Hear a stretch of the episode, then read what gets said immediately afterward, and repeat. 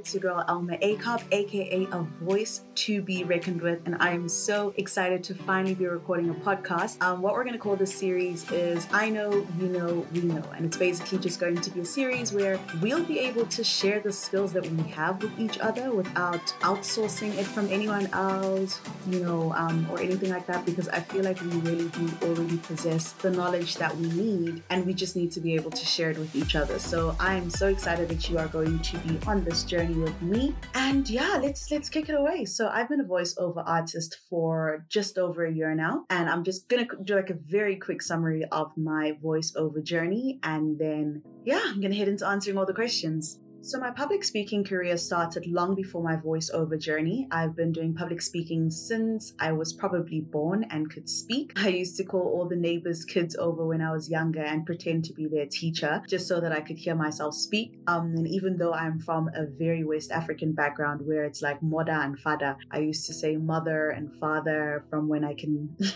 remember just to work on my enunciation. So, I've been a public speaker for a very long time, and there is a big difference between public speaking and doing voiceovers. And that's just something that we need to take a note of. Just because you're good at public speaking does not necessarily mean that you'll automatically walk into the voiceover world and kick it out of the bag, but it is definitely something that would help you and would assist you. But that also being said, if you've never done public speaking, I promise you, you've got the exact same chance as us public speakers. So the way I got into the voiceover journey is I was a member of an Enactus UP, which is basically an organization for entrepreneurial students who go into the community and find ways to improve it by entrepreneurial action and creating business ideas. And Enactus has a national competition every year. And in that national competition, there's a presenting team where you basically present the projects and the businesses that you've come up with and the amount of money that you've made. And it has all the universities in South Africa represented. So I was one of the speakers. I was one of the national speakers for Enactus UP. And I got there, did my presentation, did the speech with the team, knocked it out of the park. And afterwards, someone approached me and they're like,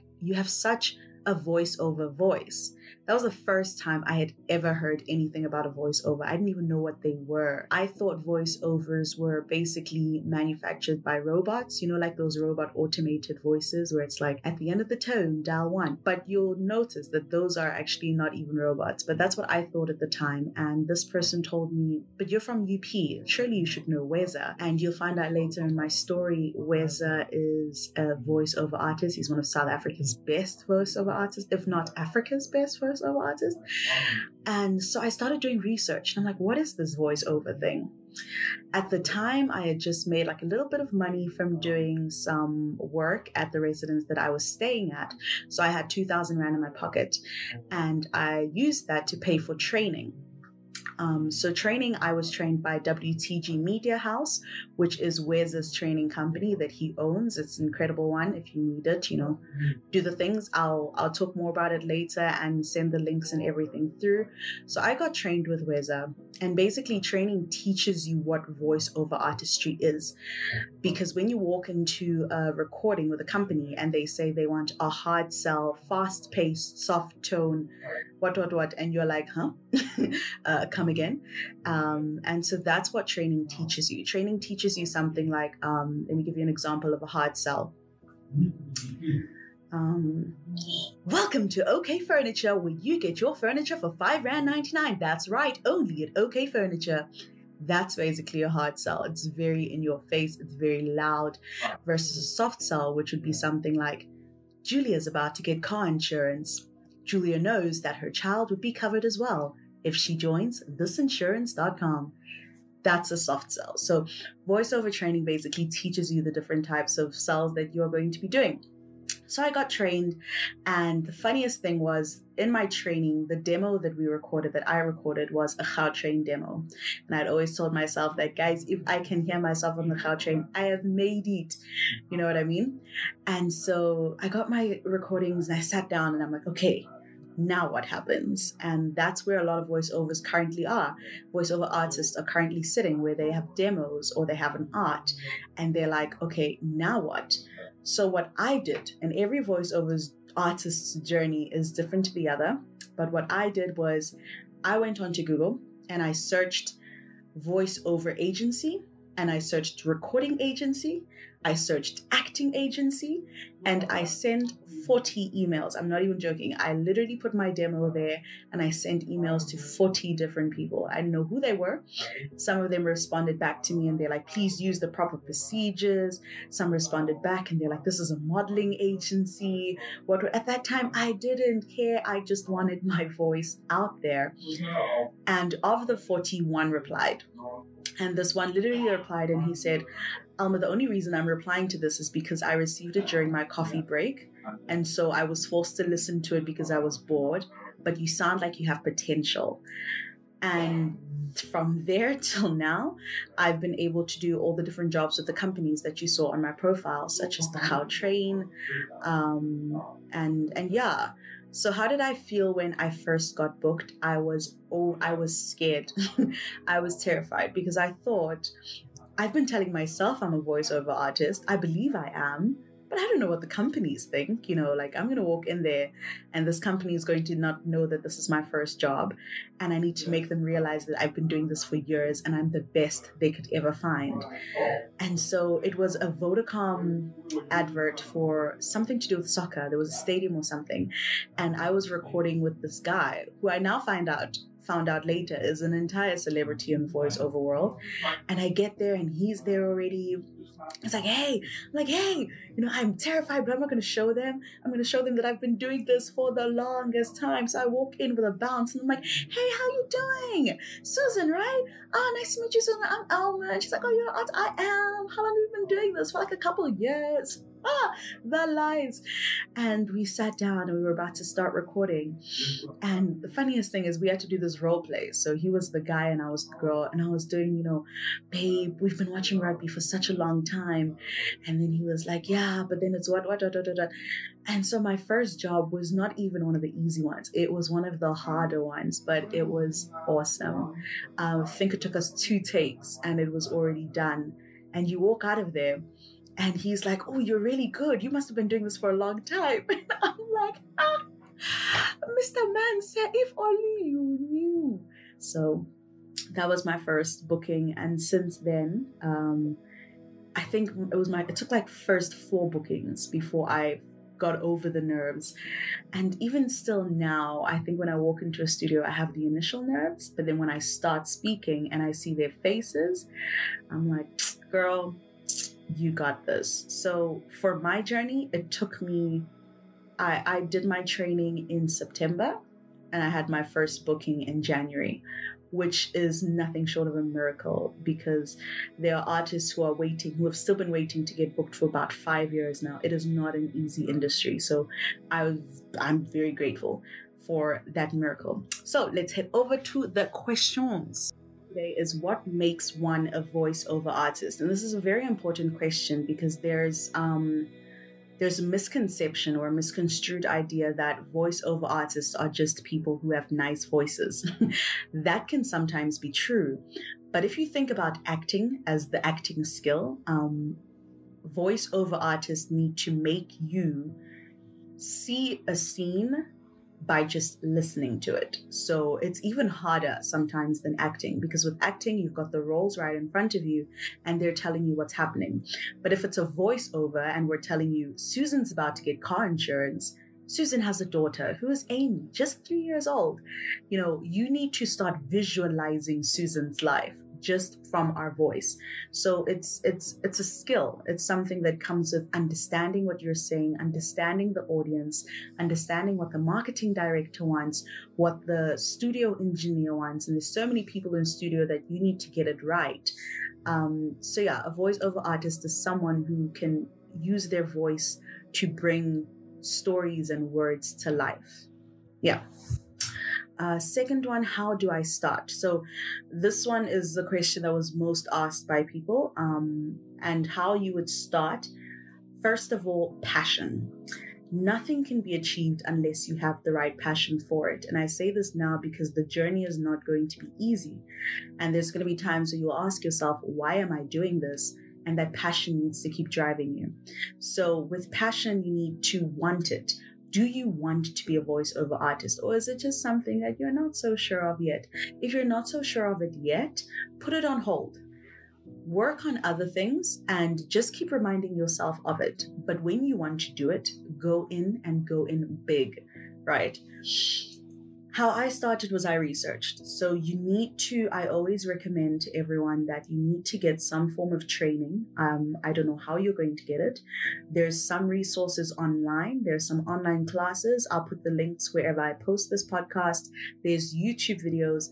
And then for me, for example, here in South Africa, there's WTG Media House, which is Weza's training company, um, and a whole lot of other training companies, you know that would offer you the skills, but you need to get trained. Because, like I said earlier on, once you walk into the studio, they don't know you as a beginner voiceover artist. They know you as an experienced voiceover artist. So they know that when you read the script, you know what it needs to sound like, right? Um, so it's very important to get training. Once you've been trained, there's also a lot of voiceover online platforms for you to advertise your voice, such as voices.com, voice123 um, I can't think of others on spot, but I will put the link down as well, where you can upload your own work and wait for clients. And those places have like overseas clients, which is very fancy because they'll come and want to pay you in euros, you know, and you'll be like, of course, I'll, I'll take 50 euros for this job. I'll take 100 euros. And so those are very profitable and those are, those do work. Um, that being said, finding jobs is also not easy. It's all about putting yourself out there and it's all about marketing and branding yourself. So, for example, Weza, when he started off, he started off at the University of Pretoria. He became known as UP's voice. He would do all the MCing for UP. He would, um, you know, his, his voice became such a such a known voice that if you were at an event and you heard Weza's voice, you would recommend Weza's voice to your mom's company. Your mom's company, who was used to Weza's voice, would recommend his voice to your aunt's company and things like that. That's how you market yourself. Start with people who know you, even if it means you're doing like free jobs first of all, you need to get yourself out there. People need to know you. People need to know that this person is a voiceover artist. People need to know what you've done. So sometimes it even requires you to go through famous adverts and just do the scripts and put it on social media. Sorry, put it on social media. So, for example, um, I think it's My Way. My Way, helping you buy better, something like that. I can't remember what it is. Um, or another one would be like T's and C's apply or Colgate Optic White. Savannah, it's dry, but you can drink it. Um, and a whole lot of other things that you can think of. There's even some funny ones.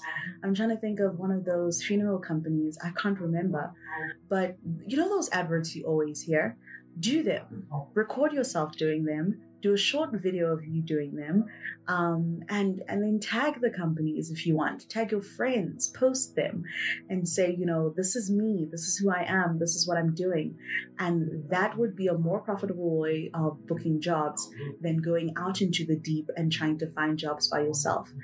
Because i personally have not been a freelancer. Well, I'm, I'm a part time freelancer, but I mean, I've had my agency, which would now, you know, help me get the job. So if Gautrain comes and they're looking for a middle-aged, um, clear and um, commanding voice, then my agency would recommend me.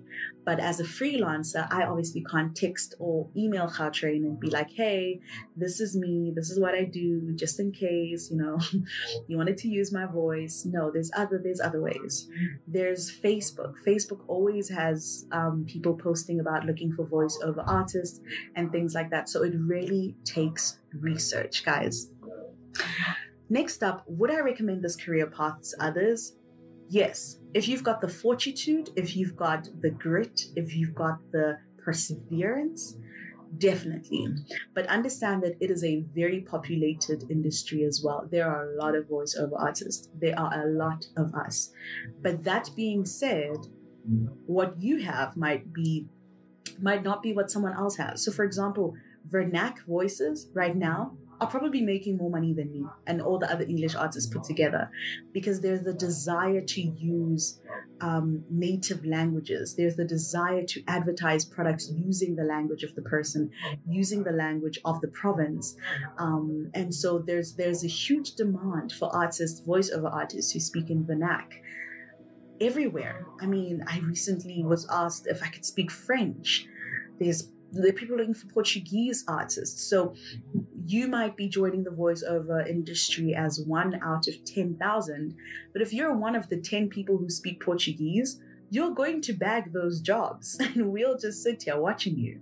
So don't allow the numbers of the industry to deter you or to um, make you feel like you're not going to be good enough.